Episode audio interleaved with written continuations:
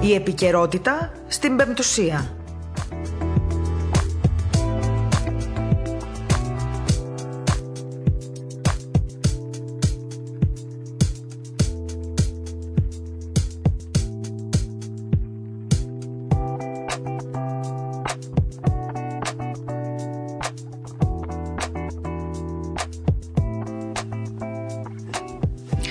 Καλησπέρα σας, αγαπητοί ακροατές. Ε, σήμερα, 5η, 11 Μαρτίου, 2 η ώρα και 4 πρώτα λεπτά, λίγο μετά το μεσημέρι, λίγο μετά τις 2 το μεσημέρι και πάλι κοντά σας ε, σήμερα η εβδομαδιαία πλέον ε, εκπομπή του ραδιοφώνου της ε, Πεμπτουσίας, η εκπομπή Επικαιρότητα.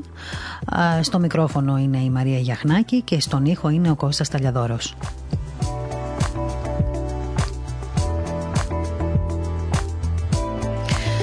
Ένα χρόνος συμπληρώνεται σήμερα από την ημέρα σχεδόν που εμφαρμόστηκαν τα πρώτα μέτρα για την πανδημία στην χώρα μας. Έκτοτε, όπως όλοι γνωρίζετε πολύ καλά, μια σειρά από κοινές υπουργικές αποφάσεις επέβαλαν περιορισμούς στις μετακινήσεις, στην εργασία αλλά και στις εκκλησίες μας. Και μέσα βέβαια σε όλο αυτό το κλίμα, όπως καταλαβαίνετε, οι δυσκολίες είναι πάρα πολλές για την ελληνική οικογένεια καταρχήν, για τις παραδόσεις, τις σχέσεις μεταξύ μας, την κοινωνία ολόκληρη, αφού οι σχέσεις, οι επαφές μεταξύ μας έχουν πραγματικά αλλάξει. Έχει αλλοιωθεί δηλαδή η παραδοσιακή σχέση των ε, μελών της, ε, της κάθε οικογένειας. Πάρα πολύ δύσκολο να δει ο ένας τον άλλον, ακόμα και οι ασθενείς οι οποίοι μπαίνουν στα νοσοκομεία όπως γνωρίζετε όλοι πολύ καλά πια, παραμένουν μόνοι τους και πολλές φορές όταν έχουμε και το έτσι θα έλεγα το δυστύχημα να φεύγουν από κοντά μας, να φεύγουν και εκείνοι μόνοι τους. Πόσα περιστατικά άραγε δεν έχουμε ακούσει όλοι μας από το κοντινό μας, ε, το οικείο μας περιβάλλον αλλά και από το φιλικό, ακόμα και από διηγήσεις άλλων ανθρώπων που χάνουν τους ανθρώπους τους από το COVID ή από άλλες ασθένειες, χωρίς να μπορέσουν όμως να τους επισκεφθούν και να είναι κοντά τους και τις τελευταίες στιγμές να τους κρατούν τουλάχιστον το χέρι. Δύσκολες στιγμές αυτές, τραγικές, δραματικές, ε, όμως αυτή είναι η πραγματικότητα και πρέπει να την κοιτάμε στα μάτια και να προσπαθούμε κι εμείς, σαν άνθρωποι, να κάνουμε ό,τι μπορούμε και ό,τι περνάει από το χέρι μας για να σταματήσει κάποια, αυτή, κάποια στιγμή αυτή η διασπορά του κορονοϊού. Βεβαίως και οι επιστήμονες κάνουν ό,τι μπορούν προκειμένου να βοηθήσουν τον κόσμο με όσες γνώσεις και όσες δυνάμεις πλέον τους έχουν απομείνει γιατροί και νοσηλευτές δίνουν μεγάλη μάχη σε όλα τα νοσοκομεία της Ελλάδας και σε όλα τα νοσοκομεία του κόσμου, γιατί αυτή τη στιγμή το, αυτός ο αόρατος εχθρός δεν έχει να κάνει μόνο με τη χώρα μας, έχει να κάνει με όλη την ανθρωπότητα.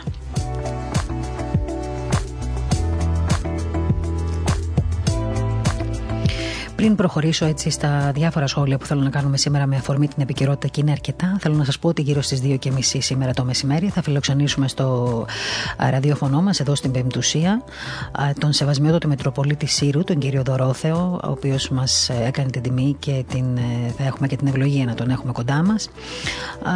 Με τον οποίο θέλω να μιλήσουμε πάρα πολλά έτσι, θέματα που αφορούν την επικαιρότητα, διότι και εκείνος βρίσκεται σε μια Μητρόπολη πολυνησιακή, όπως ε, όλοι ξέρουμε, με δυσκολίες στην ισιωτική η Ελλάδα, ειδικά αυτή την περίοδο.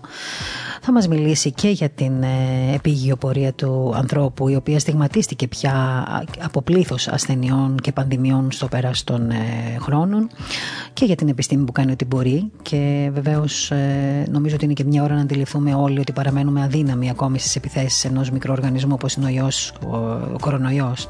Και να αντιληφθούμε ότι όλοι από εδώ και πέρα, όλοι πρέπει να το αντιληφθούμε αυτό, ότι έχει αναλάβει νομίζω πια μόνο ο Θεός. Θα μας μιλήσει και για την ποιμαντική του διαχείριση, όπως σας είπα, λόγω COVID και άλλων γεγονότων και πόσο δυσκόλεψε στην Μητροπολιτική του Περιφέρεια όλη αυτή η δράση. τι, τι γίνεται εκεί με τους ανθρώπους, τους πιστούς ε, των, ε, των νησιών, της Τίνου, της Σύρου; Ξέρουμε πολύ καλά για την Παναγία μας πόσο την ευλαβείται όλος ο κόσμος. Τώρα, βέβαια, με την πανδημία δεν μπορεί εύκολα κανείς να φτάσει εκεί, να την παρακαλέσει και να κάνει τα τάματά του, αλλά ελπίζουμε ότι πολύ σύντομα θα συμβεί και αυτό. Να μιλήσουμε μαζί του και για τα, αν θέλετε, και για τα επεισόδια που έχουν ε, δημιουργηθεί τον τελευταίο καιρό και είδαμε ότι σε πολλές περιπτώσεις είναι και αρκετοί νέοι οι οποίοι ε, παίρνουν μέρος σε αυτά τα επεισόδια. Τραγικά συμβάντα έχουμε παρακολουθήσει τον τελευταίο καιρό θα ασχοληθούμε και με αυτά λίγο αργότερα. Άρα λοιπόν γύρω στις 2.30 το μεσημέρι με τον σεβασμένο του Μητροπολίτη Σύρου, τον κύριο Δωρόθεο, θα κουβεντιάσουμε θέματα που αφορούν την επικυρότητα και όλους εμάς.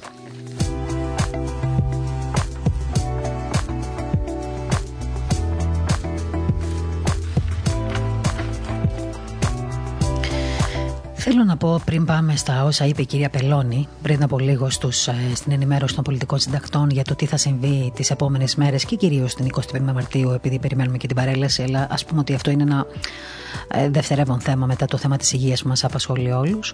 Να πούμε ότι σαν σήμερα έφυγε η μεγάλη Σοφία Βέμπο. Ε, όλοι ξέρουμε τη Σοφία Βέμπο. Μεγαλώσαμε με τα τραγούδια της. Μια φωνή που θα λέγαμε ότι νίκησε τον ε, φασισμό.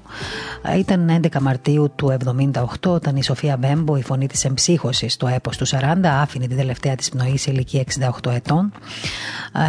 Ε, Σοφία Μπέμπου ήταν το πραγματικό της όνομα. Ε, είχε γεννηθεί 10 Φεβρουαρίου του 1910 στην Ανατολική Θράκη και μετά την ε, μικρασιατική καταστροφή η οικογένειά της εγκαταστάθηκε στην Τσαριτσάνη του νόμου Λάρισας, του νόμου Λάρισας και κατόπιν βέβαια στο Βόλο που οι γονείς εργάστηκαν ως καπνεργάτες. Με μεγάλη καλλιτεχνική πορεία έκανε αυτή η ερμηνεύτρια. Ε, νομίζω ότι όλοι ξέρουμε πολύ καλά τι ρόλο έπαιξε στην εμψύχωση των ε, στρατιωτών μας. Ε, κοιμήθηκε, πέθανε, έφυγε στις 11 Μάρτη του 1978 και οι εικόνες που έχουμε να θυμόμαστε από τότε οι οποίες είναι γραμμένες στην ιστορία βεβαίως ε, για όσους ε, γεννήθηκαν μετά το 1978 γιατί τα θυμόμαστε σαν αρχιακά υλικά αυτά. Η κηδεία της μεγάλης αυτής ερμηνεύτριας μετατράπηκε σε ένα πάνδημο συλλαλητήριο και είναι λογικό να συνέβη αυτό μετά από όλη αυτή την πορεία που είχε η Σοφία Βέμπο ε, μετά την κήρυξη του πολέμου του 40 που ανέλαβε που σας είπα στο, την εμψύχωση θα λέγαμε των Ελλήνων στρατιωτών στο μέτωπο με πατριωτικά σατυρικά τραγούδια, πόσα παιδιά ε, μεγάλωσαν στα σχολεία και στις ε, εθνικές εορτές. Ακόμα και εγώ με αυτά τα τραγούδια. Ε, σε όλες τις εθνικές μας εορτές. Νομίζω δεν υπάρχει κανένας μαθητής κανένας φοιτητής, κανένας να μην έχει μεγαλώσει με αυτά τα τραγούδια και να μην τα ξέρει απ' έξω και να κατωτά όπως λέμε. Να θυμίσω μόνο ότι όταν τα ναζιστικά στρατεύματα εισήλθαν στην Αθήνα Φυγαδεύτηκε στη Μέση Ανατολή η Σοφία Βέμπο, που εκεί όμως συνέχιζε να τραγουδά για τα εκεί ελληνικά και συμμαχικά στρατεύματα. Γι' αυτό και έγινε σύμβολο του έθνους και ταύτισε το όνομά της με το αλμανικό έπος και χαρακτηρίστηκε, όπως είπαμε και πριν, η τραγουδίστρια της νίκης.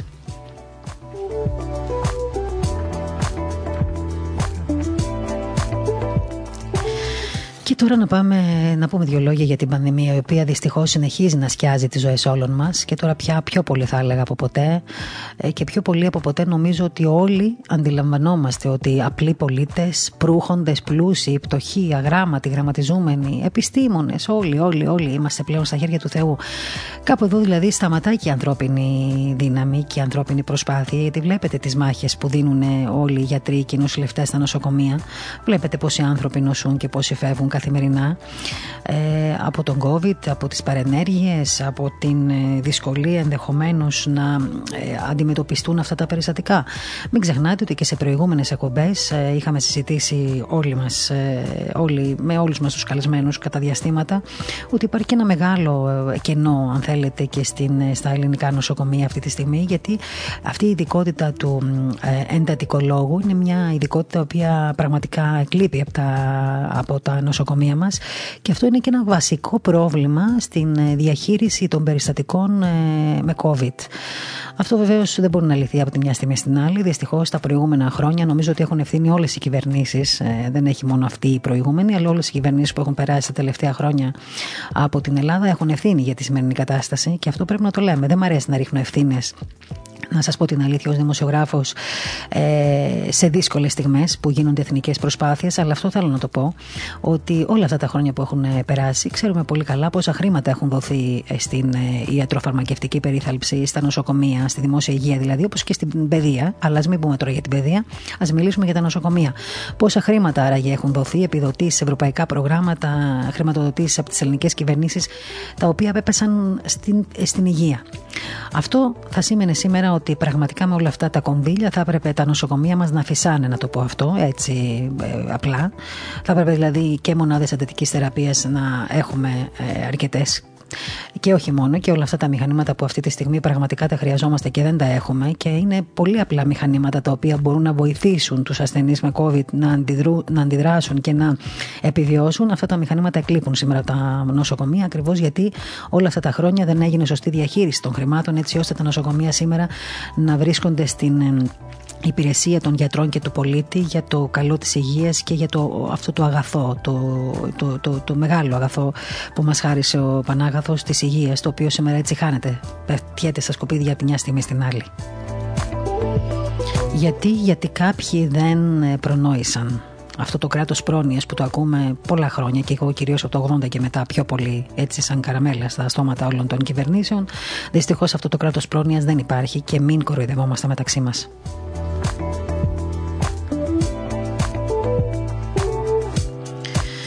Ε, είναι κρίσιμα τα πράγματα, η αλήθεια είναι αυτή. Αυτό που έτσι θέλω να πω εγώ είναι ότι όλοι μας, επειδή συζητάμε τα θέματα του κορονοϊού και επιτρέψτε μου σήμερα έτσι, σε αυτό το κομμάτι της εκπομπής να μην πω δύο πράγματα για το θέμα του COVID, ε, όχι επιστημονικά, αλλά δύο πράγματα έτσι από πλευράς ενός ανθρώπου που έχει ζήσει στο περιβάλλον τον τελευταίο καιρό πολλά τέτοια κρούσματα.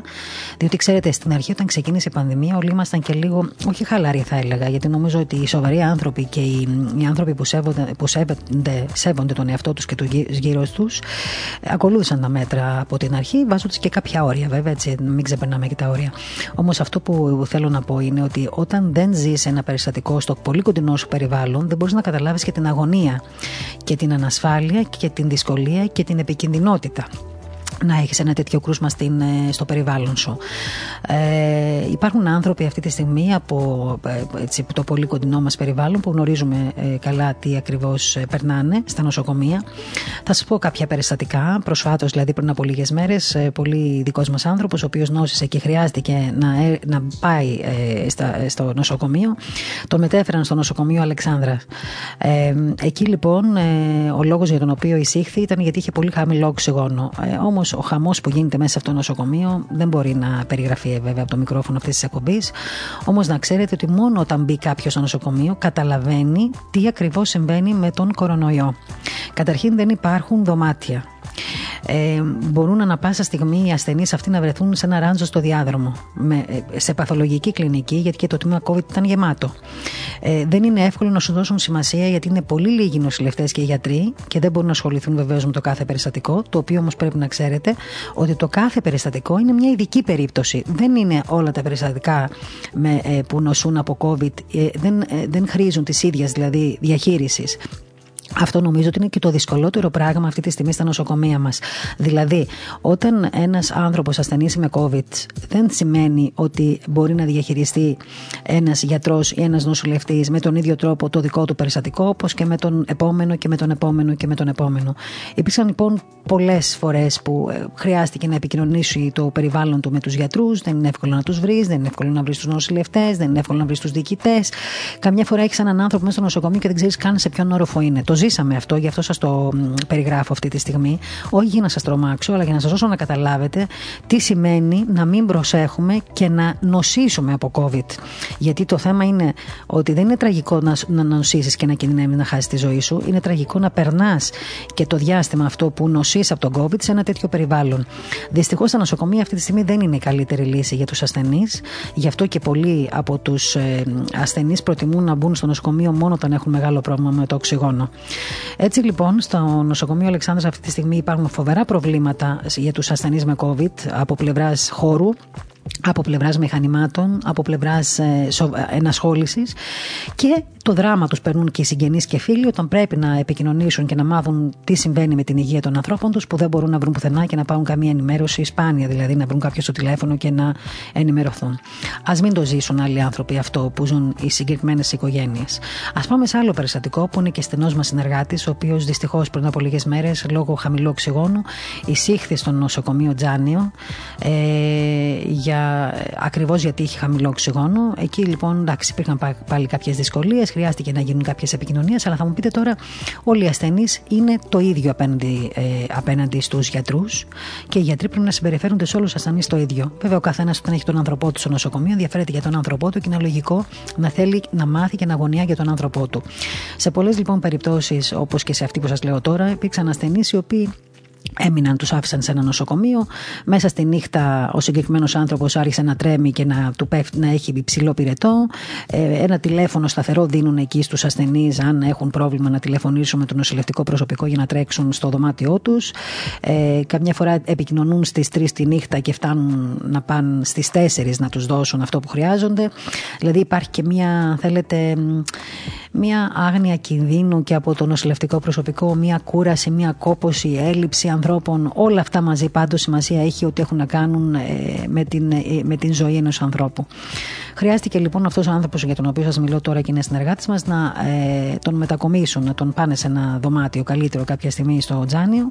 Όμως τα ξημερώματα είχε μεγάλη δυσκολία με το οξυγόνο, δεν υπήρχαν εκεί τα κατάλληλα μηχανήματα, δεν υπήρχε χώρο στην μονάδα εντατικής θεραπείας. Μεταφέρθηκε με ασθενοφόρο και βρίσκεται αυτή τη στιγμή στο Ασκληπείο της Βούλας, όπου εκεί τώρα έχει διασωληνωθεί. Ε, Δυστυχώς και οι εξετάσεις που έχει κάνει φαίνεται ότι ε, του έχουν δυσκολέψει πολύ την κατάσταση από τη στιγμή που φαίνεται ότι ο ιός έχει ουσιαστικά ε, δημιουργήσει μεγάλο πρόβλημα στους πνεύμονες και αυτή τη στιγμή δίνουν μάχη οι γιατροί, δίνει μάχη ο ίδιος, οι άνθρωποι του ε, να μπορέσει να ξεπεράσει αυτό το κίνδυνο.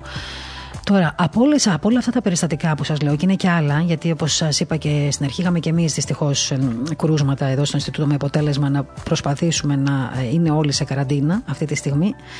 Οι ασθενείς βρίσκονται στα σπίτια τους και κάποιοι παλέμουν στα νοσοκομεία. Εγώ σε μια επικοινωνία που έκανα και με το νοσοκομείο ε, Αλεξάνδρα την προηγούμενη μέρα, είδα ότι υπάρχουν πάρα πολλές ελλείψεις. Ε, αλλά επικοινωνώντας και με το Τζάνιο, επίσης είδα ότι υπάρχουν πάρα πολλές ελλείψεις. Ε, Δυστυχώς ε, η επικοινωνία μου με το νοσοκομείο ε, του Τζανίου ε, μου έδωσε έτσι και μια λίστα που πραγματικά χρειάζονται οι άνθρωποι κάποια μηχανήματα. Α πούμε, υπάρχει ένα μηχάνημα που είναι για το υπέρηχος καρδιάς, το V-Scan, έτσι λέγεται. Υπάρχει ένα άλλο μηχάνημα που, λέγεται, που είναι φορητό μηχάνημα αερίων. Ένας φορητός ανεπνευστήρας, ε, ο οποίος αυτά τα τρία μηχανήματα που πραγματικά λείπουν από το νοσοκομείο Τζάνιου, να ξέρετε, ε, δεν είναι μεγάλης αξίας. Το καθένα από αυτά μπορεί να κάνει γύρω στα τρία χιλιάρικα. Κι όμως αυτά τα τρία μηχανήματα που λείπουν αυτή τη στιγμή από το νοσοκομείο μπορεί να κοστίσουν όπως έχουν κοστίσει, να στοιχήσουν δηλαδή, ζωές ανθρώπων. Και έρχομαι τώρα εγώ και αναρωτιέμαι, δεν υπάρχει δεν υπάρχουν δύο-τρει άνθρωποι οι οποίοι να είναι επιχειρηματίες, να, να έχουν χρήματα, να, άνθρωποι που μπορεί, μπορεί, το λέει η τσέπη τους και η καρδιά τους, να κάνουν έτσι κάποιες πραγματικά προσφορές σε αυτά τα νοσοκομεία προκειμένου να αγοραστούν αυτά τα μηχανήματα και να σωθεί κόσμος. Έχουμε ποτέ αναρωτηθεί ότι οι επόμενοι ενδεχομένως που θα χρειαστεί να μεταφερθούμε σε αυτά τα νοσοκομεία, στα ράντζα και να έχουμε ανάγκη από αυτά τα μηχανήματα και να μην υπάρχουν για να μας σώσουν, μπορεί να είμαστε εμείς, τα παιδιά μας, οι φίλοι μας, οι συγγενείς μας οι, φι, οι, οι, οι σύζυγοί μας ή εμείς οι ίδιοι. Αυτό το έχει αναρωτηθεί ποτέ κανείς. Είναι πολύ εύκολο να μας χτυπήσει την πόρτα κορονοϊός. Δεν ξέρω, έχουμε σκεφτεί και εμείς εδώ, ίσως πρέπει να κάνουμε κάποιες επικοινωνίες με κάποιους ανθρώπους έτσι ώστε να τους ε, ε, ανακοινώσουμε το πρόβλημα αυτό που δεν ξέρω αν το ξέρουν. Γιατί μέχρι τώρα η κυβέρνηση αυτό που λέει συνήθως είναι ότι όλα πάνε καλά, ότι ναι, είμαστε σε lockdown, διότι πρέπει να ε, εμποδίσουμε τη διασπορά ε, το, του, του ιού και αυτό βέβαια καλά το κάνουν και προσπαθούν να την εμποδίσουν την ε, διασπορά. Αλλά νομίζω ότι και η ίδια η κυβέρνηση ε, μια χαρά γνωριμίε έχει με ομίλους και έτσι επιχειρηματίες και πλούσιους ανθρώπους εδώ Έλληνες οι οποίοι θέλουν να βοηθήσουν θα μπορούσε επίσης να επικοινωνήσει και μαζί τους να ζητήσει και τη βοήθεια αυτών. Εν πάση περιπτώσει αν δεν τα καταφέρουμε ίσως να χρειαστεί να κάνουμε έναν έρανο ή να βάλουμε εμείς το χέρι στην τσέπη προκειμένου να βοηθήσουμε αυτά τα νοσοκομεία να αποκτήσουν μερικά μηχανήματα για να σωθούν μερικοί άνθρωποι.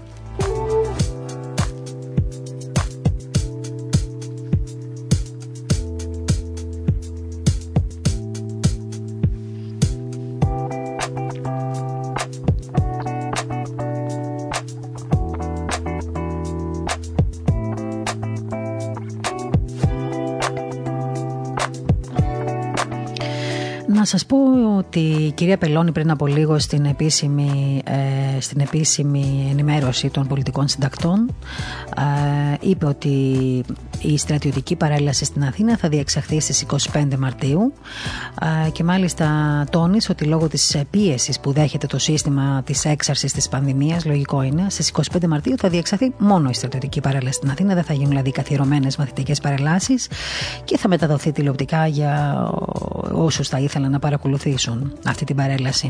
Θα είναι ένα θέαμα ποιοτικό και περήφανο, δήλωσε η κυρία Πελώνη και πρόσθεσε ότι αν το επιτρέψει η εξέλιξη της πανδημίας, που δεν το πιστεύω εγώ προσωπικά, Γαλλία και Ηνωμένο Βασίλειο θα εκπροσωπηθούν σε υψηλό επίπεδο. Ε, υπενθυμίζεται ότι το έχουμε πει άλλωστε και από αυτή την εκπομπή, ότι η κυβέρνηση έχει στείλει πρόσκληση στον Γάλλο Πρόεδρο Εμμανουέλ Μακρόν και στον πρίγκιπα Κάρολο για να παρευρεθούν, οι οποίοι είχαν ουσιαστικά αρχικά ε, θετικά απαντήσει σε αυτή την πρόσκληση, αλλά εγώ θεωρώ ότι πια θα είναι πάρα πολύ δύσκολο ακόμα και να εκπροσωπηθούν. Αλλά, εν πάση περιπτώσει, αφού το είπε η κυρία Πελώνη, πρέπει να το αναφέρουμε κι εμείς. Τώρα, αναφορικά με την αυριανή συζήτηση στη Βουλή, η κυβερνητική εκπρόσωπος τόνισε ότι ο Πρωθυπουργός πρόκειται να παρουσιάσει το πλαίσιο των πρωτοβουλειών της κυβέρνησης με βάση τις προτάσεις της Επιτροπής ε, που έγινε πρόσφατα.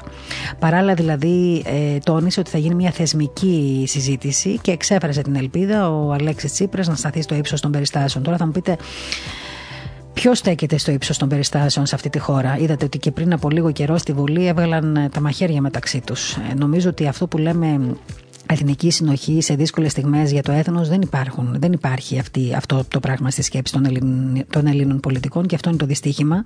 Είδατε ότι σε πολύ κρίσιμες περιόδους και μάλιστα τώρα που περνάμε αυτή την κρίση με την πανδημία και όμως ε, τα πολιτικά μαχαιρώματα δεν έχουν σταματήσει ε, και αντιπαλότητες. Είδατε και οι δρόμοι γεμίζουν από διαδηλώσεις, από διαδηλωτές μάλλον, οι οποίοι κακά τα ψέματα, υποκινούμενοι είναι και αυτοί. Έτσι, ε, σε πολύ μεγάλο βαθμό είναι υποκινούμενοι και όλα αυτά τα επεισόδια που γίνονται με την αστυνομία και όλοι αυτοί ε, οι αλλοδαποί που, είναι, ε, που συμμετέχουν σε αυτές τις διαδηλώσεις ε, δημιουργούν πολλά προβλήματα. Για να μην πω τώρα το τελευταίο περιστατικό που πραγματικά με, με στεναχώρησε, με πίκρανε πάρα πολύ και έλεγα να ήμουν αμάν αυτών των παιδιών εκείνη την ώρα που το βλέπα δεν ξέρω αν είδατε όλοι σας ένα βίντεο το οποίο κυκλοφόρησε το αποκάλυψε ουσιαστικά το πρωτοδημοσίευσε το Orthodox News Agency όπου έδειχνε σε το κέντρο της Αθήνας πριν από λίγες μέρες όπου μια ομάδα νεαρών παιδιών, μικρής ηλικίας και όλα παιδιά ήταν και όλες παιδιά ήταν ε, μαθητές θα ήταν οι περισσότεροι από ό,τι εγώ στα πρόσωπά τους ποδοπατούσαν την εικόνα της Παναγίας την ξέσκιζαν ε, την κορνίζα πατούσαν το σταυρό έβριζαν τα, την πατρίδα έβριζαν την Ελλάδα έλεγαν να πεθάνει η Ελλάδα να ζήσουμε εμείς. Και όλα αυτά τα παιδιά λοιπόν και οι οικογένειές τους προφανώς ε, έχουν έρθει στην Ελλάδα, έχουν ζητήσει τη βοήθειά μας, την αγάπη μας, την αλληλεγγύη μας, τους την έχουμε δώσει και θα τη δώσουμε και θα τη δίνουμε γιατί έτσι είμαστε και έτσι πρέπει να γίνεται. Αυτή είναι και η αγάπη του Ευαγγελίου. Όμως, κάποια στιγμή πρέπει να υπάρχουν και μερικά όρια. Και το δυστύχημα, ξέρετε ποιο είναι; Το δυστύχημα είναι πρώτον ότι αυτά τα παιδιά φτάσαν στο σημείο να βγουν στο κέντρο της Αθήνας και να φωνάζουν να πεθάνει η Ελλάδα και να αποδοπατούν τα, τα, την, την Παναγία και το Σταυρό. Το δεύτερο δυστύχημα είναι ότι εγώ δεν είδα πολιτικά να υπάρξει κάποια αντίδραση γι' αυτό. Θα μου πεις, θα μας χορεύεις στο ταψί μια ομάδα μικρών παιδιών. Αυτό όμως είναι ένα δείγμα είναι ένα σημείο, όχι των καιρών, είναι ένα σημείο, ένα σημείο, ένα σημάδι για το πού βρισκόμαστε αυτή τη στιγμή. Δηλαδή, δεν είναι δυνατόν ε, να, να θεωρούμε ε, ε, άξιο ας πούμε για μικρή συζήτηση και απλά ενασχόληση ενός λεπτού αυτό που έγινε από αυτά τα παιδιά στο κέντρο της Αθήνας. Αυτό σημαίνει πάρα πολλά. Ε, θα θυμηθώ μόνο τον ε, Σεβασμένο του Μητροπολίτη Δημητριάδος που πρόσφατα, πριν από χθες νομίζω, έκανε μια έτσι ανακοίνωση για αυτό το βίντεο και είπε ο άνθρωπος, είπε ο ιεράρχης αυτός, ότι προσευχόμαστε για αυτά τα παιδιά να φωτιστούν και να βαδίσουν στον σωστό δρόμο. Τα πράγματα είναι δύσκολα. Ε, όλοι πρέπει να προσπαθήσουμε να βοηθήσουμε και να ε, συντελέσουμε στο έργο αυτή τη στιγμή που γίνεται. Όλοι πρέπει να προσέχουμε λόγω της πανδημίας. Από την άλλη πλευρά όμως δεν μπορούμε να κάνουμε και τα στραβά μάτια για οτιδήποτε συμβαίνει σε αυτή τη χώρα. Διότι ο χαδελφισμός είναι αυτός που μας έφτασε σήμερα δυστυχώς εδώ που μας έφτασε.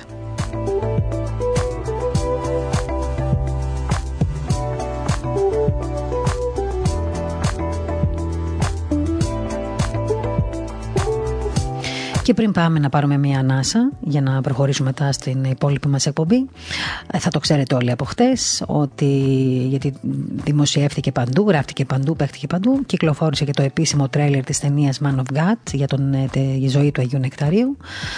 Ουσιαστικά, όπως ξέρετε, πρόκειτο η ταινία αυτή να παρουσιαστεί στους κινηματογράφους τον ε, Νοέμβριο μήνα. Όμως δυστυχώς λόγω της πανδημίας δεν ε, έγινε αυτό, αφού οι κινηματογράφοι έκλεισαν. Οπότε, μετρώντας πια αντίστροφα για την επιστροφή της, ε, όλων μας στις κινηματογραφικές αίθουσες, για να μπορέσουμε να παρακολουθήσουμε την ταινία Ο άνθρωπος του Θεού, το τρέιλερ που μόλις κυκλοφόρησε χθες, νομίζω ότι σε όλους μας έδωσε την ευκαιρία να πάρουμε μια πρώτη γεύση από αυτή τη μεγάλη παραγωγή, την οποία υποστηρίζει και η Ιερά Μεγιστημονή Βατοπεδίου και το Ινστιτούτο του Άγιος Μάξιμος ο Γρεκός. Η ταινία αυτή η οποία είναι σε σενάριο και σκηνοθεσία της Γελένας Πόποβιτς ε, μας ταξιδεύει στο χρόνο και παρακολουθούμε το βίο του μεγάλου αυτού σύγχρονου Αγίου που παρά του ότι συγκοφαντήθηκε και πολεμήθηκε και διώχθηκε από ορισμένους κληρικούς στην Αλεξάνδρεια, εκείνος παρέμεινε πιστός στις αρχές του μέχρι το τέλος, εμπνέοντας τους ανθρώπους γύρω του με την ταπεινότητά του, τα δάκρυά του, την υπομονή του.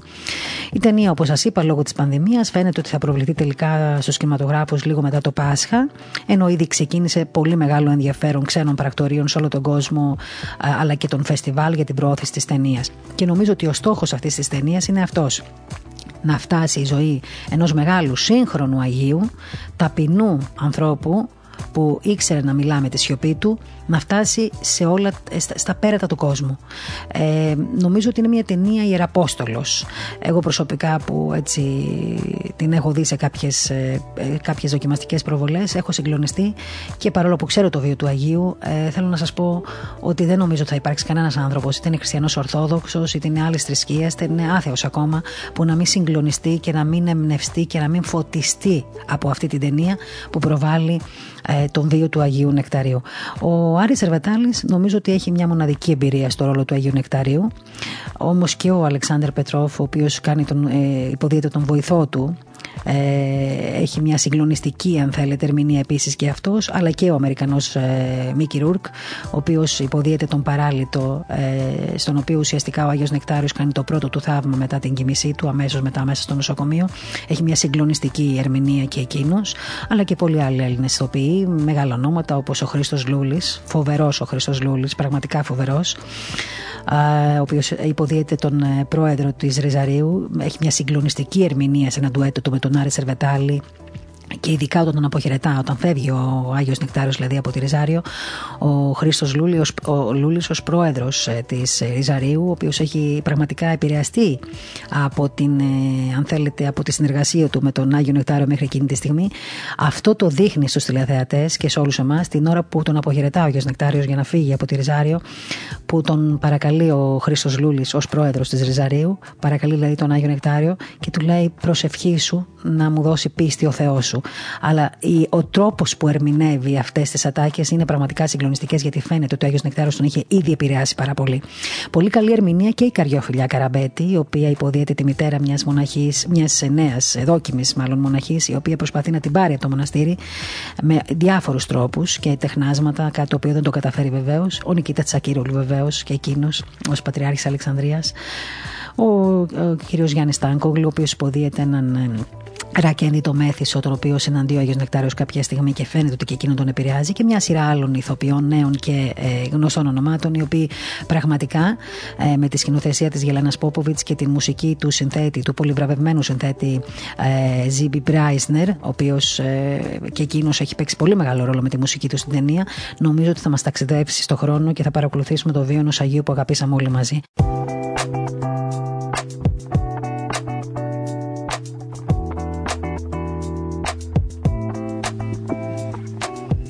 Και μετά τη σύντομη ενημέρωση που είχαμε για τα θέματα της επικαιρότητας, τώρα, όπως σας είπα από την αρχή της εκπομπής, θα συνδεθούμε με τον Σεβασμένο του Μητροπολίτη Σύρου, τον κύριο Δωρόθεο, τον οποίο θέλω να ευχαριστήσω προσωπικά για την τιμή και την ευλογία αυτή, να τον έχουμε σήμερα κοντά μας, παρόλο που ξέρω το πρόγραμμά του είναι πάντα πολύ βαρύ και ειδικά αυτές τις μέρες. Σεβασμένο ότι ευλογείτε, σας ευχαριστώ πολύ που είστε κοντά μας.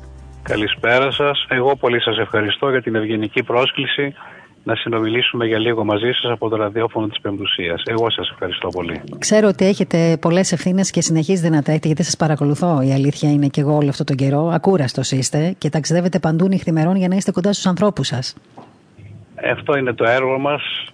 όταν η Εκκλησία με χειροτώνησε επίσκοπο, διαχειρών του Μακαριωτάτου Αιμνής του Αρχιεπισκόπου Χριστοδούλου, αυτό το έργο μου ανέθεσε να είμαι επιμένας. Και επιμένα σημαίνει καλός πατέρας και καλός πατέρας σημαίνει ακούραστος εργάτης, ο οποίος τρέχει παντού, να μπορεί να ακούσει, να αποδεχθεί και να προσπαθήσει να δώσει απαντήσεις στα προβλήματα των ανθρώπων, κυρίως όμως να είναι κοντά τους και να αισθάνονται ότι η Εκκλησία δεν τους εγκαταλείπει, αλλά τους έχει στην προσευχή της, στη σκέπη της και κυρίως τους έχει στην αγκαλιά της. Γιατί οι άνθρωποι αυτό σήμερα περισσότερο νομίζω από κάθε άλλο αναζητούν, να ξέρουν ότι έχουν συγκυριναίους που θα βαδίζουν μαζί τους και θα έχουν τη δυνατότητα αλλά και τη θέληση να σηκώνουν μαζί τους τους σταυρούς που φέρουν οι άνθρωποι επί των νόμων τους που τον τελευταίο καιρό είναι αρκετά βαρύς.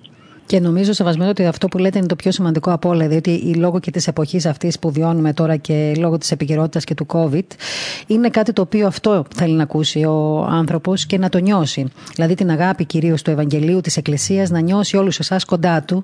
Γιατί νομίζω δεν μας μείνανε και πολλά να, να ελπίζουμε πια. δηλαδή φτάσαμε και σε ένα σημείο, θα έλεγα, ένα όριο πλέον της ανθρώπινης προσπάθειας για όλα όσα συμβαίνουν. Τώρα, θέλω να πω ότι η ποιμαντική σας διαχείριση και λόγω COVID, αλλά και άλλων γεγονότων, ε, νομίζω ότι έχει λίγο κάπως δυσκολέψει και εσάς. Εσείς είστε σε μια πολυνησιακή Μητρόπολη, έχετε διαφορετικά νησιά. Ε, σίγουρα υπάρχει μια δυσκολία να μετακινήσετε από νησί σε νησί. Θα ήθελα λοιπόν να μου πείτε, σας παρακαλώ πολύ, θέλουμε να ακούσουμε πώς διαχειριστήκατε έτσι επιμαντικά όλο αυτό το διάστημα ε, την, λόγω της δυσκολίας του COVID, ε, την, τα θέματα της Μητροπολαιώσης και του κόσμου. Ποια ήταν η επιμαντική σας διαχείριση; Πρέπει να πούμε ότι η Εκκλησία βρέθηκε απροετοίμαστη απέναντι σε μια τέτοια διαχείριση ποιμαντικής Δηλαδή εξέφνης πρέπει να κλείσουμε τις εκκλησιες που δεν είχαν κλείσει ποτέ. Θα πρέπει να αποχωριστούμε τα πρόσωπα των ανθρώπων και να ηρωγούμε μόνοι μας τους ναούς, να θυμιάζουμε άδεια στασίδια και άδεια καθίσματα. Ήταν κάτι πολύ δύσκολο και πρωτογνωρο που χρειάστηκε και προσευχή και εύλαλη σιωπή και υπομονή αλλά κυρίως κατήχηση του λαού μας για να αντιληφθεί και εκείνος ότι αναγκαία ήταν τα μέτρα αναγκαία ήταν οι προβλέψεις για να μπορέσουμε να διαφυλάξουμε το πολύτιμο αγαθό της υγείας και των ανθρώπων και των συνεργατών μας αλλά και της δικής μας. Η ιερά μας Μητρόπολης, η οποία επεκτείνεται μέσα στο Αιγαίο Πέλαγος και συναπαρτίζεται από 12 ευλογημένα νησιά, με θυσιαστικό φρόνημα και των ιερέων μας αλλά και με την κατανόηση του λαού μας κατόρθωσε μέχρι σήμερα να αντιμετωπίσει όλη αυτή την πανδημία και οι άνθρωποι να επιτυχούνται και να εκκλησιαστούν στο μέτρο του δυνατού βέβαια αλλά να εκκλησιαστούν όλοι όσοι επιθυμούν να γευθούν τη χαρά της κοινωνίας του μυστηρίου της ζωής μέσα στο ναό, μέσα στην εκκλησία και να θεραπεύσουμε τις ανάγκες τους οι οποίες κυρίως πνευματικές αυτή την περίοδο ήσαν και είναι πάρα πολλές. Έτσι με τους καλούς μας ιερείς και στα 12 νησιά της Μητροπόλεως μας είμαστε κοντά στους ανθρώπους μας οι πόρτες των εκκλησιών μπορεί να ήταν κλειστέ για τις ιερές ακολουθίες, αλλά ήταν πάντοτε ανοιχτές να τους υποδέχονται, να τους ακούν, να αφουγκράζονται τις δυσκολίες και τις ανησυχίες τους και να τους δίνουν πάντοτε ένα μήνυμα ελπίδας. Άλλωστε, αυτό μόνο δεν το έπραξε η Μητρόπολη Σύρου, αλλά όλη η Εκκλησία της Ελλάδος. Πρωτίστω ο Αρχιεπίσκοπος, οι αδελφοί μου οι συνεπίσκοποι, όλοι με θυσιαστικό φρόνημα, ένα χρόνο τώρα και περισσότερο. Έχουμε σταθεί απέναντι στο ύψος των περιστάσεων, νομίζω όπως έπρεπε και όπως πάντοτε η Εκκλησία έπραξε, γιατί το έργο της είναι ακριβώς αυτός ο ίδιος ο λαός. Η λέξη λειτουργία σημαίνει έργο λαού. Το έργο της είναι ακριβώς η διαπίμανση αυτού του λαού. Και έπρεπε να τον στηρίξουμε, να τον διαφωτίσουμε, να τον βοηθήσουμε, να μην απογοητευτεί, να μην χάσει το θάρρος του, την ελπίδα του, για να μπορέσει και την άλλη μέρα, όταν θα έχει περάσει η πανδημία, να είναι όρθιος αυτός ο λαός για να συνεχίσει την ευλογημένη πορεία του μέσα στον χρόνο και μέσα στην ιστορία. Νομίζω λοιπόν ότι επράξαμε το χρέος μας και το καθήκον μας. Έχει αναγνωριστεί αυτό και δια των επισήμων χιλέων του εξοχοτάτου Πρωθυπουργού της χώρας και άλλων υψηλών προσώπων, αλλά και των υγειονομικών υπηρεσιών του κράτους, παρότι υπήρξαν και αρκετοί οι οποίοι θέλησαν να ταπεινώσουν και πάλι την Εκκλησία ή να απαξιώσουν το έργο της ή ακόμα και να θεωρήσουν ότι ήταν μια ευκαιρία να δηλητηριάσουν συνειδήσεις ανθρώπων με κηρύγματα αντικλικαλιστικά, ακόμα και αντιεκκλησιαστικά. Δεν το επέτυχαν, δεν το κατάφεραν και θα σας πω γιατί. όταν ενθυμούμε 17 Μαΐου μετά από αρκετό χρόνο όπως ενθυμίστε και εσείς αποκλεισμού των χριστιανών από τις εκκλησίες Ακριβώς. λόγω της ε, προστασίας για τη μη εξάπλωση της πανδημίας άνοιξαν οι ναοί οι ναοί κατεκλείστησαν από τους πιστούς μας κατεκλείστησαν ήσαν πολύ περισσότεροι εκκλησιαζόμενοι αυτή την περίοδο από πριν. Αυτό λοιπόν σημαίνει ότι ο λαός μας κατάλαβε τι η Εκκλησία του είχε προσφέρει μέχρι εκείνη την ώρα και ακόμα περισσότερο κατάλαβε πόσο είναι το μεγάλο αγαθό της προσευχής, της κοινής προσευχής των ανθρώπων, της Θείας Λειτουργίας που πρόσκαιρα το στερήθηκαν και εύχομαι να μην επαναληφθούν και τον επόμενο καιρό τα ίδια φαινόμενα και όλα να είναι καλύτερα και να υποχωρήσει η πανδημία αυτή όσο γίνεται γρηγορότερα και η Εκκλησία όπως και όλη η κοινωνία να επανέλθουμε σε αυτό που είμαστε πριν αν και θεωρώ ότι αρκετά πράγματα θα πρέπει να τα ξεχάσουμε διαπαντός και να τα αποχαιρετήσουμε εν τούτης, πρέπει να παραμείνουμε όρθιοι και δυνατοί, να επαναποκτήσουμε τις δυνάμεις μας και να συνεχίσουμε. Θεωρείτε σεβασμιότητα ότι όλη αυτή η δυσκολία, αυτός ο πειρασμός, αυτή η περίοδος η δύσκολη που περάσαμε όλοι μας, όλη η ανθρωπότητα βέβαια, αλλά ας μιλήσουμε και για μας. Ε, ήταν και μια ευκαιρία ε, ο άνθρωπος να έρθει πιο κοντά στην Εκκλησία, πιο κοντά στο Θεό ήταν μια ευκαιρία πολλά πράγματα που θα θεωρούσαμε δεδομένα να καταλάβουμε ότι δεν είναι δεδομένα πρώτον. Ναι, πολύ σημαντικό. Ήταν ακόμα μια ευκαιρία για μια πρόκληση και για μια πρόσκληση, για κάτι καινούριο. Να επανευαγγελιστούμε μέσα στην ψυχή μας την πίστη μας, την προσευχή μας, την αγάπη μας για την Εκκλησία. Την ανάγκη που έχει ο διπλανός μας να ξέρει ότι είμαστε κοντά του. Είχαμε εγκλωβιστεί νομίζω στον εαυτό μας. Είχαμε γίνει αρκετά εγωιστές, αρκετά φύλαυτοι, πιστεύαμε ότι όλα ήταν στα πόδια μας και ξαφνικά διαπιστώσαμε ότι ένας μικρός και αόρατος εχθρός όλα αυτά τα είχε εξαφανίσει και τα είχε ισοπεδώσει.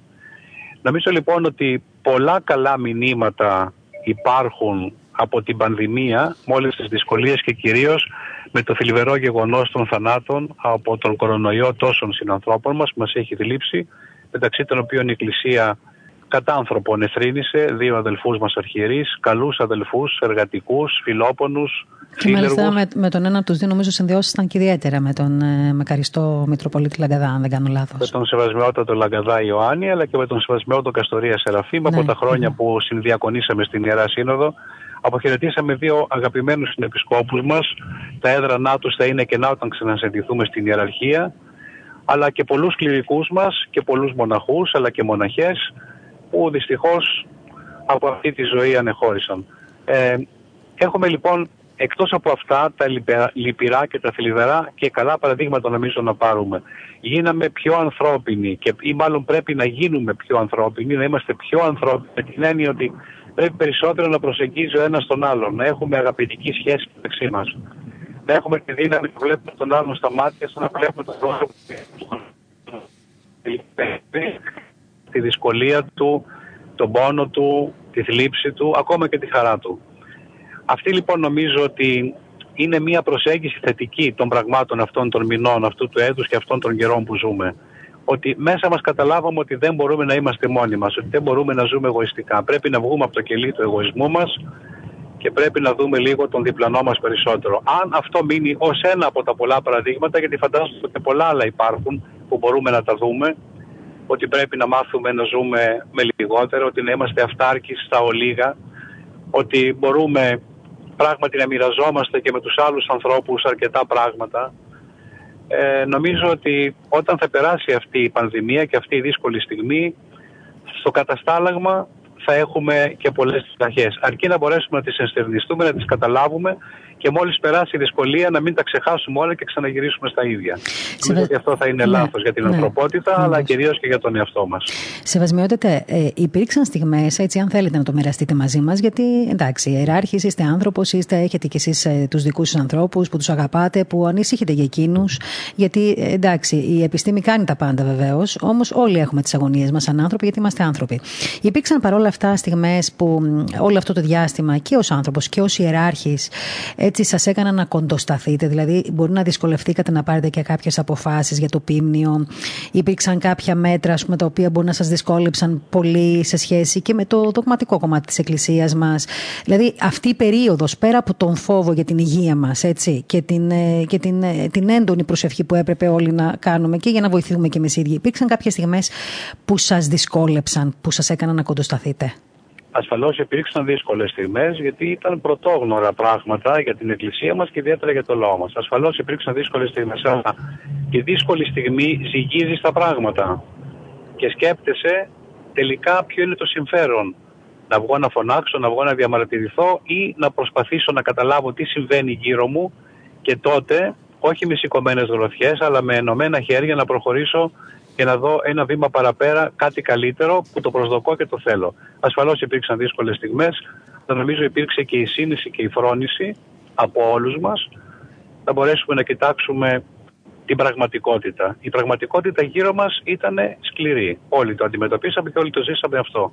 Άρα λοιπόν έπρεπε και το λαό μας να διαπιμάνουμε και να μην τον αφήσουμε μόνο του, έστω και στο σπίτι του, αλλά και να διαφυλάξουμε το πολύτιμο αγαθό της υγείας του. Νομίζω ότι ε, παρότι μέσα μας μπορεί και να στενοχωρηθήκαμε προς στιγμή, εν τέλει καλώς διαχειριστήκαμε τα πράγματα, καλώς επράξαμε και καλά έκαναμε και με την έβρελη σιωπή μας αφήσαμε μερικά πράγματα πίσω. Σημασία έχει το αποτέλεσμα. Σημασία έχει όταν περάσουν όλα αυτά, οι νεκροί να είναι όσο γίνεται λιγότεροι. Να διάσουν γρήγορα οι μονάδες εντατικής θεραπείας. Θα ανακουφιστούν οι γιατροί μας και οι νοσηλευτές που επί ένα χρόνο τώρα δίνουν ένα αγώνα και μία μάχη ζωή θυσιαστική και πράγματι αξιοθαύμαστη. Να μπορέσουν οι άνθρωποι, οι οικογενείς όσων χάθηκαν να βρουν λίγη ελπίδα και δίνουν μέσα από το μήνυμα της Αναστάσεως του κυρίου μας και της Εκκλησίας μας. Νομίζω ότι όλοι πρέπει να κοιτάξουμε τώρα μπροστά, να κοιτάμε μπροστά. Ε, να μην κοιτάξουμε πίσω. Βεβαίως, ένας απολογισμός πάντα σε αυτές τις ε, περιόδους είναι και χρήσιμος και ωφέλιμος, αλλά κυρίως πρέπει να κοιτάξουμε μπροστά. Και νομίζω ότι έτσι καταλαβαίνουμε και την αξία και της επιστήμης αυτή τη στιγμή από τη μία πλευρά, γιατί οι γιατροί και οι νοσηλευτές είναι αυτοί που πασχίζουν, όπως είπατε και εσείς νωρίτερα. Πρέπει όμως να συνειδητοποιήσουμε και την, ε, και την αξία των ανθρώπων που προσεύχονται, της Εκκλησίας δηλαδή, γιατί έτσι ενισχύεται ε, και στηρίζεται ο κόσμος αυτή τη στιγμή στις δύσκολες στιγμές, όπως είπατε, αλλά και την παρουσία όλων εσάν των επισκόπων, όπως και εσάς, έτσι, γιατί σε αυτά τα νησιά που ε, επιμένετε σε αυτή τη στιγμή δίνεται μια παρηγοριά, μια θαλπορή. Και πολλές φορές σε απομονωμένους νησιώτες μας, όπως ξέρουμε και έχουμε καταλάβει. Με αφορμή όμως αυτό, θέλω να σας πω το εξής, ότι πέρα από, την, ε, από το φιλανθρωπικό έργο της, ε, που κάνετε εκεί στην Μητρόπολη σας, ε, έχει αυτό επεκταθεί, αλλά και, στην, και στο κέντρο και στην Αθήνα, γνωρίζοντας ότι υπάρχει ένας ξενώνα οικοτροφείο της Αγίας Ξένης. Εγώ εκεί θέλω να το πούμε αυτό στους ακροατές μας, γιατί δεν είναι πολύ γνωστό. Έχετε έτσι βοηθήσει πάρα πολύ, ειδικά στις μέρες μας, και νεαρούς φοιτητές, οι οποίοι προέρχονται προέρχονται και από, τους, από τις κυκλάδες προκειμένου να μπορούν να ανταπεξέλθουν στις υποχρεώσεις της φοιτητικής ζωής. Έτσι δεν είναι; Θέλω να πω σαν επίλογο της προηγούμενης παραγράφου της συζητήσεώς μας ότι προσπάθησα σε όλα μου τα κηρύγματα όλο αυτό τον καιρό ναι. και από τη τηλεόραση και το ραδιόφωνο και από τον άβονα των εκκλησιών να λέω στους ανθρώπους μας με πίστη στο Θεό που πρέπει να μείνει ακλόνητη mm-hmm. και με εμπιστοσύνη στους γιατρούς και την επιστήμη θα νικήσουμε και αυτή την τη μάχη, θα την κερδίσουμε και θα προχωρήσουμε μπροστά. Ασφαλώς αυτά τα δύο ήταν τα όπλα μας. Η πίστη στο Θεό και η εμπιστοσύνη μας στην οικογένεια της επιστήμης και των ιατρών. Ακριβώς. Πράγματι, πράγματι, και σας ευχαριστώ που το αναφέρετε, ο μακαριστός προκάτοχό μου, Μητροπολίτης Σύρου Δωρόθεος πρώτος, είχε μια ιδιαίτερη αγάπη προς τα παιδιά. Ο ίδιος μεγάλωσε από τριών ετών ορφανός και είχε μια αγάπη προς τα παιδιά, γιατί σπούδασε με πολλές δυσκολίες, σε χρόνια δύσκολα κατοχής, πείνας, τον φρόντισαν οι οικογενείς του, όλα τα αυτά ξεώθηκε από το Θεό να ανέλθει στο υψηλό υπούργημα της αρχιεροσύνη. Είχε αγάπη λοιπόν για τα παιδιά.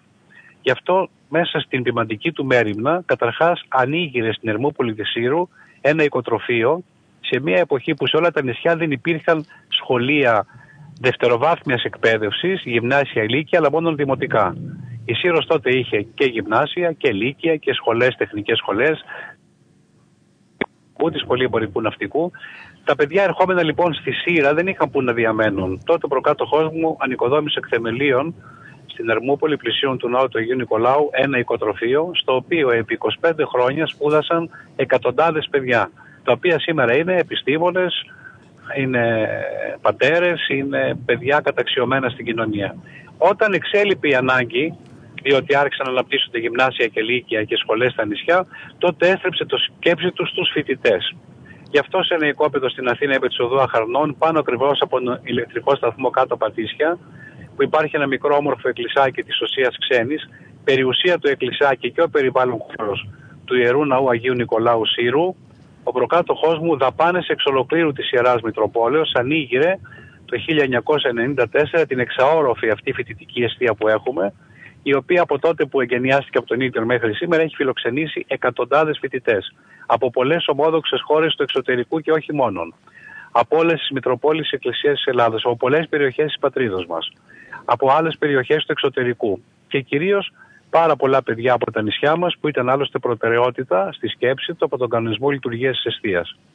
Σήμερα στην αιστεία υπάρχουν πάρα πολλοί φοιτητές, τα δε τελευταία χρόνια και φοιτήτριες, χωρίς να υπάρξει κανένα πρόβλημα στη συμβίωση των παιδιών. Εδώ θέλω να πω ότι έχουμε όρημα παιδιά που έχουν και σύνεση και σοφροσύνη και αντιλαμβάνονται τη ζωή, αναγνωρίζουν τις δυσκολίες που έχουν οι γονείς τους να σπουδάσουν. Και όταν πήραμε την απόφαση με πολλή δυσκολία αλλά και προβληματισμό, αν θα μπορούσαμε να έχουμε και φοιτήτριες και φοιτητές στον ίδιο χώρο, εν τέλει τα παιδιά δεν μας απογοήτευσαν. Αντίθετα, μας έδωσαν θάρρος και επιβεβαίωσαν τη σκέψη μας ότι όλα αυτά τα χρόνια δεν είχαμε ούτε ένα πρόβλημα από τη συνύπαρξή τους στο οικοτροφείο μας. Αυτή την ώρα λοιπόν είναι γεμάτη η αιστεία μας, παρότι λόγω του COVID τα παιδιά έχουν αποχωρήσει και είναι στις οικογένειές τους mm-hmm. προς το παρόν και με τηλεδιάσκεψη κάνουν τα μαθήματά τους. Πολλά παιδιά από αυτά είναι δωρεάν λόγω οικονομικών προβλημάτων, άλλα στηρίζει τα δίδακτρά τους η ίδια η Μητρόπολης. Το παρεκκλήσι που έχουμε από κάτω της ουσίας ξέρεις από το φιλότιμο των ανθρώπων στο παγκάρι, από το κεράκι τους, διατίθεται κατά ένα μέρος για τη συντήρηση της αιστείας. Εκεί έχουμε έναν πάρα πολύ καλό κληρικό μας διευθυντή, τον πατέρα Μελέτιο Ζαχαρόπουλο, που είναι θεολόγος και ψυχοθεραπευτής και θα φροντίσει με πολύ αγάπη τα παιδιά και έναν πολύ καλό διευθυντή. Και έτσι μέσα στην καρδιά της Αθήνας, η Ιερά μας Μητρόπολης έχει αυτό το ποιμαντικό εργαλείο, το οποίο προσφέρει πάρα πολλές υπηρεσίες σε αυτό το στάδιο της ζωής των παιδιών μας που είναι οι σπουδές τους, τα ανώτερα και ανώτατα εκπαιδευτικά ιδρύματα της πατρίδος μας. Κυρίως τα παιδιά είναι φυλαγμένα, είναι μέσα και κάτω από τη σκέπη της Εκκλησίας, μακριά από τους κινδύνους που κρύβει οι πολυάνθρωποι και πολυθόρυβοι πόλη των Αθηνών και ιδίως σε μια περιοχή όπου η κατάσταση ενίοτε έχει λίγο ξεφύγει. Όλα τα αυτά ε, μέσα στο χώρο της αιστείας είναι μια θαλπορή, είναι μια κυψέλη. Είναι μια μεγάλη αγκαλιά αγάπης για τα παιδιά αυτά. Νομίζω ότι είναι ένα πολύ μεγάλο δώρο για αυτούς τους νέους ανθρώπους που ξεκινάνε τη ζωή τους ε, και βάσει των σπουδών τους βεβαίως και όλων αυτών των ε, εμπειριών που ε, τυχαίνει να έχουν στις μεγαλοπόλεις. Και εκεί φαίνεται και τελικά για άλλη μια φορά και, και, το, και το έργο της Εκκλησίας. Διότι είναι πολύ σημαντικό να βοηθάς έναν άνθρωπο να ξεκινάει τη ζωή του και να μην είναι ρακένδυτο, πεινασμένος και να μην έχει που την κεφαλή κλείνε. Ε, τώρα, από εκεί και πέρα, με αφορμή αυτό και επειδή ξέρω την, την ιδιαίτερη αγάπη που έχετε στους νέους ανθρώπους και για το πόσο έχετε ασχοληθεί με τους ίδιους και αποτέλεσμα και έτσι, απόδειξη είναι και αυτό που μας περιγράψετε μέχρι τώρα. Θα ήθελα σας παρακαλώ πολύ έτσι, και το σχόλιά σας με, με αφορμή την επικαιρότητα και μια και μιλάμε για τους νέους. Είδαμε τον τελευταίο καιρό πολλά επεισόδια να γίνονται στον, στο κέντρο της Αθήνας. Σε πολλά από αυτά μάλιστα συμμετείχαν νέοι άνθρωποι και μάλιστα πολύ νεαρής πολύ, πολύ ηλικίας. Ε, με τελευταίο θα έλεγα αυτό που είδαμε λίγο πριν δύο μέρες ε, σε κάποιο βίντεο που προβλήθηκε, ε, όπου οι νεαροί ποδοπατούσαν το Σταυρό, την Παναγία, την εικόνα της Παναγίας κλπ. Αυτό σεβασμιότατε, ε, παρακαλώ, ε, θεωρείτε ότι είναι ένα σημείο των καιρών. Είναι μια έτσι λάθος εξόντωση αν θέλετε νέων, ε, έτσι, ομάδων νέων. Είναι πιστεύετε κατευθυνόμενα αυτά τα παιδιά; Τι, τι μέλλον θα έχουν αυτά τα παιδιά; Έτσι θα ήθελα πάρα πολύ τη γνώμη σας γιατί μας απασχολεί λίγο. Αυτές οι εικόνες μας απασχόλησαν πάρα πολύ όλους μας. Νομίζω ότι έχουν επαναληφθεί παρόμοιες εικόνες πλιστάκι στο παρελθόν. Ναι. Ιδιαίτερα στο κέντρο της Αθήνας. Δεν είναι κάτι πρωτόγνωρο ή κάτι που μας ξένησε ή μας εντυπωσίασε. Ξέρετε, αυτή τη φορά ήταν πολύ έντονο και τα, τα συνθήματά τους. Ναι. Απλώς επειδή συμβαίνει σε μια στιγμή και σε μια εποχή που ο άνθρωπος έχει εγκλωβιστεί, δεν ξέρει τι τέξεται η επιούσα, έχει αμφιβολίες μέσα του, αναζητεί απαντήσεις, ε, έχει μία παιδεία πιθανόν που δεν του έδωσε τα κατάλληλα στοιχεία και τα κατάλληλα εφόδια να ξέρει πώς να διαχειριστεί μία κρίση. Ή ακόμα έτσι του έχουν πει ότι πρέπει να κάνει ή ότι αυτό θα τον αναδείξει στην κοινωνία. Νομίζω ότι το μόνο που έχω να πω για τα παιδιά αυτά είναι ότι κάνω προσευχή, προσεύχομαι. Να βρουν το δρόμο τους, να τα φωτίσει ο Θεός, να καταλάβουν το λάθος τους. Γιατί ευθύνη έχει η οικογένεια, ευθύνη έχει το σχολείο, ευθύνη έχει ο κοινωνικός περίγυρος, η Εκκλησία εκείνο που έχει να κάνει είναι να προσεύχεται για τα παιδιά αυτά. Άλλωστε η αγκαλιά της είναι ανοιχτή για όλους. Κανέναν άνθρωπο δεν έχει αποδιώξει. Όλους τους αποδέχεται. Ιδιαίτερα εκείνους που κατάλαβαν το λάθος και έρχονται να ζητήσουν τη συγνώμη του Θεού. Αλλά ιδιαίτερα για αυτά τα παιδιά η Εκκλησία μόνο προσεύχεται. Δεν νομίζω ότι ε, μας ξενίζει ιδιαίτερα το θέμα. Είναι αυτό που είπατε όμως στην αρχή, ότι έγινε στην περίοδο που γίνεται, αυτή τη στιγμή που δίνουμε τόσε μάχε. Είναι σε μια ναι. περίοδο ναι, ναι. που ξέρετε, όλοι μας, ιδιαίτερα οι Έλληνες, είμαστε παρορμητικοί, είμαστε αυθόρμητοι, είμαστε έτσι θερμόεμοι λίγο και δεν μπορούμε εύκολα να κλειστούμε μέσα. Τώρα κλειστήκαμε μέσα και ξαφνικά όλο αυτό μας έχει κάνει λίγο εσωτερικά νευρικούς ή ακόμα και αν θέλετε μας έχει κάνει λίγο εκεντρικούς. Και με την πρώτη αφρομή σπίθα που θα ανάψει μπροστά μας αμέσως παίρνουμε φωτιά. Νομίζω ότι αν τα δούμε τα πράγματα με ένα πνεύμα επίοικιας, έτσι κατανόησης και αγάπης, μπορούμε να δώσουμε λίγη δύναμη στους ανθρώπους αυτούς να καταλάβουν ότι έκαναν λάθος και ότι δεν πρέπει να επαναλάβουν τα ίδια λάθη και τα ίδια σφάλματα. Άλλωστε πάντοτε όπως λέει ο κελός μας, οι δύο πέτρες γυρίζουν το μήλο, οπωσδήποτε όταν δείτε ένα επεισόδιο μπροστά σας πρέπει να αναζητήσετε όλη την αλήθεια και όχι με μονομένες εικόνες οι οποίες χαρακτηρίζουν ένα μόνο περιστατικό ή συγκεκριμένα πρόσωπα ναι. αλλά πρέπει να δούμε όλη την εικόνα για να βγάλουμε μια αντικειμενική και όχι υποκειμενική ή ενθερμό σκέψη ή απόφαση ή ένα συμπέρασμα. Είδαμε λοιπόν αυτά που λέτε κι εσείς αλλά νομίζω ότι όλη την αλήθεια δεν την είδαμε. Ναι, ενδεχομένως.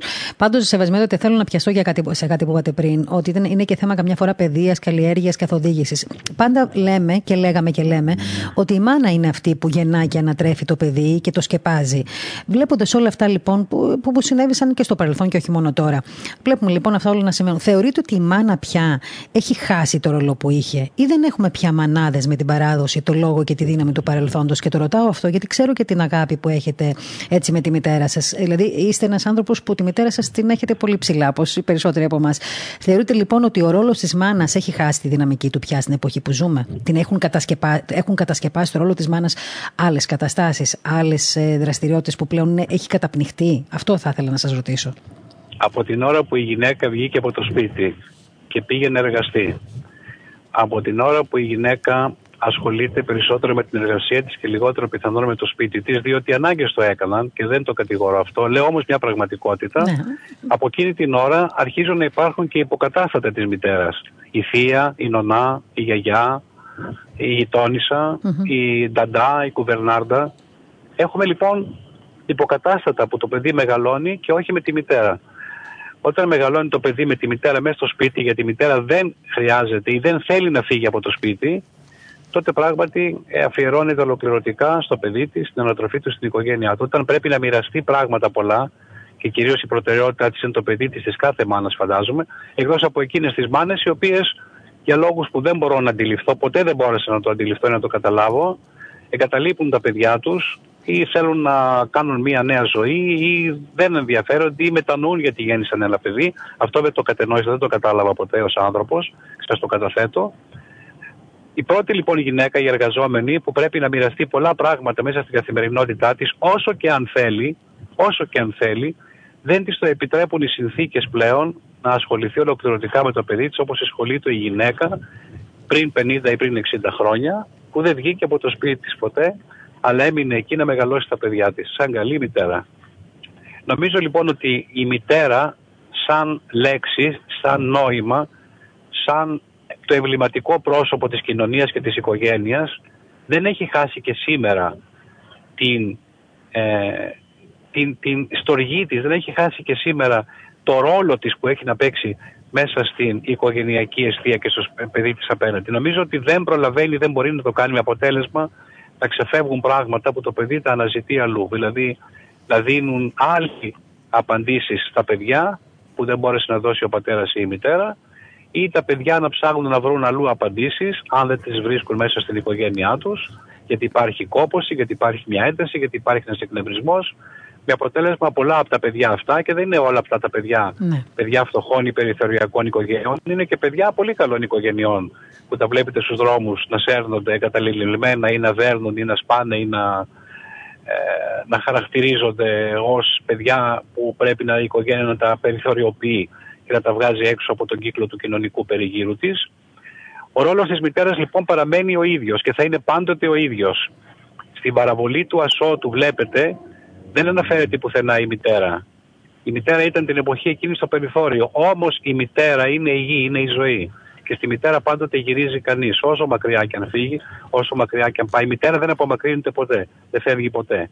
Αρκεί να μπορέσει και η σύγχρονη μητέρα, ας πούμε για τις Ελληνίδες, για τις μητέρες μας, να έχει καταλάβει και να μην αφίσταται επουδενή του ρόλου της, μάλλον του έργου της, που είναι έργο αγάπης όχι μόνο για το παιδί της και την οικογένειά της, αλλά και για την ίδια την κοινωνία.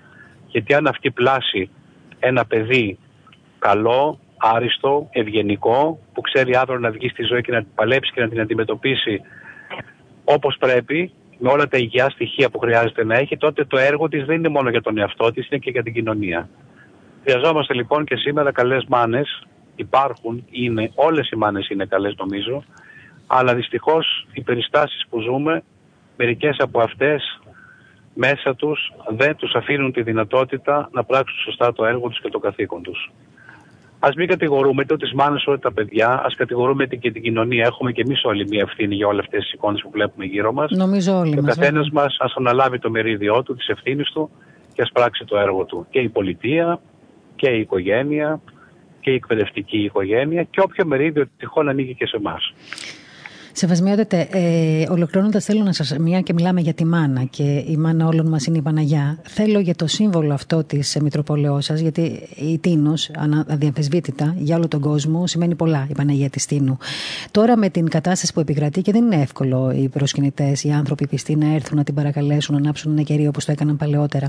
Θα ήθελα έτσι λίγο να, κλείνοντας να μιλήσουμε έτσι για αυτό το σύμβολο έτσι, όλων μας, ε, την, την Παναγία της Τίνου, που όλοι, όλοι έχουμε έρθει έρθει και έχουμε ξαναέρθει και την έχουμε παρακαλέσει και έχει δει ο καθένας από εμάς ένα δικό του θαύμα στην προσωπική του ζωή.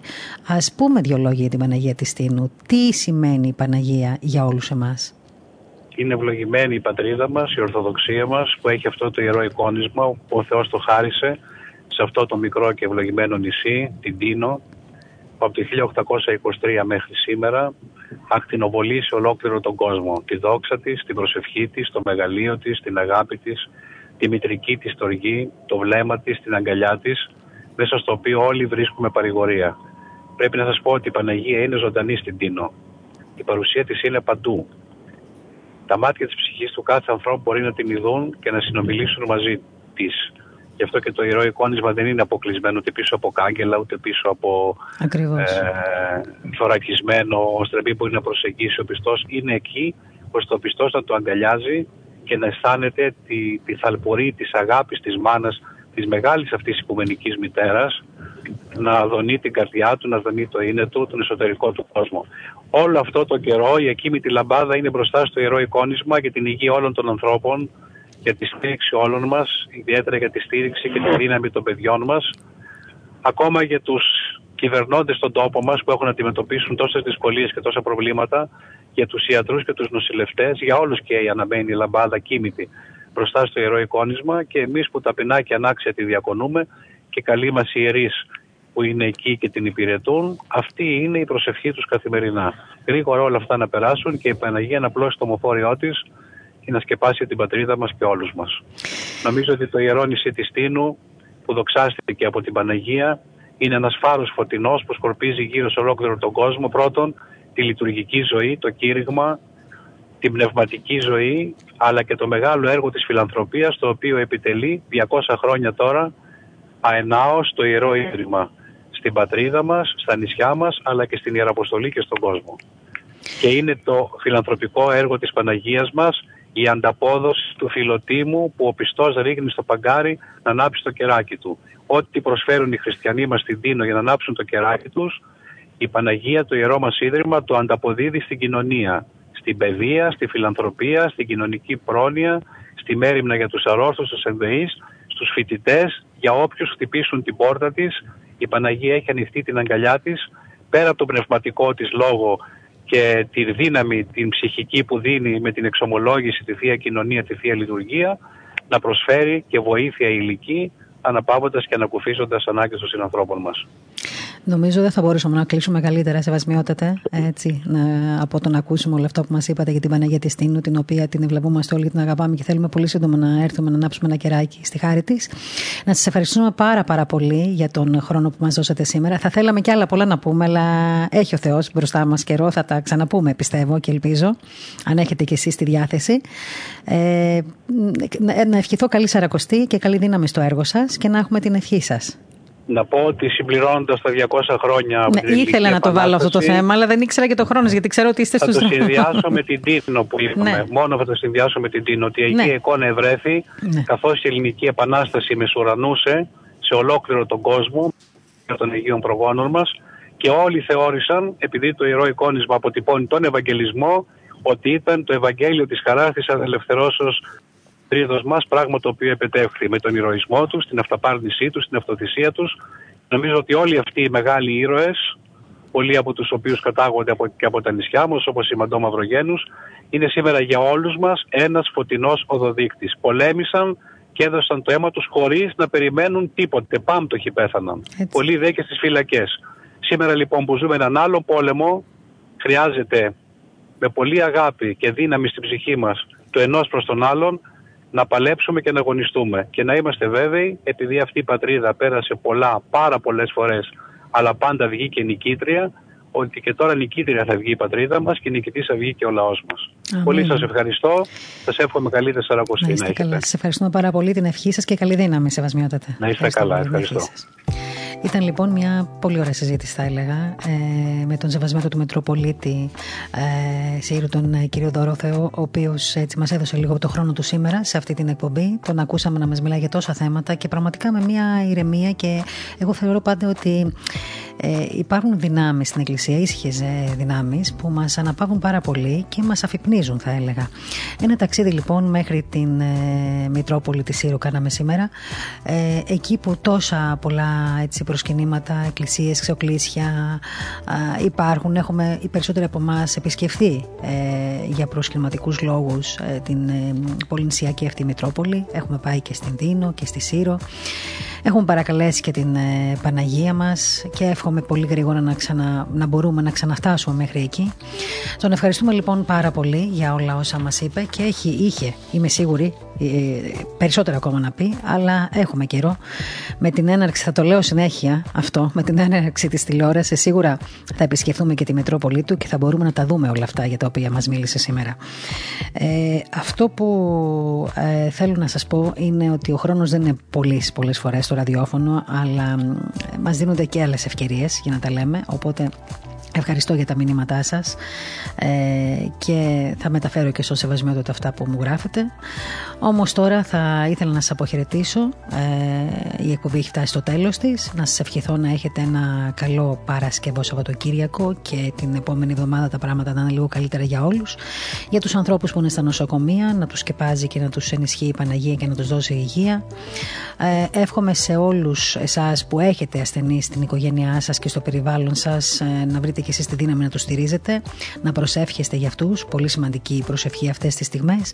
Να δείχνουμε εμπιστοσύνη βεβαίως στην επιστήμη, να τηρούμε τα μέτρα, αλλά να μην ξεχνάμε ότι υπάρχει και Θεός. Σας ευχαριστώ πολύ που ήσασταν κοντά μας. Στο μικρόφωνο της εκπομπής Επικυρότητα του ραδιόφωνο της Πεντουσία ήταν η Μαρία Γιαχνάκη και στον ήχο Κώστας Ταλιαδόρο. Καλό και ευλογημένο απόγευμα.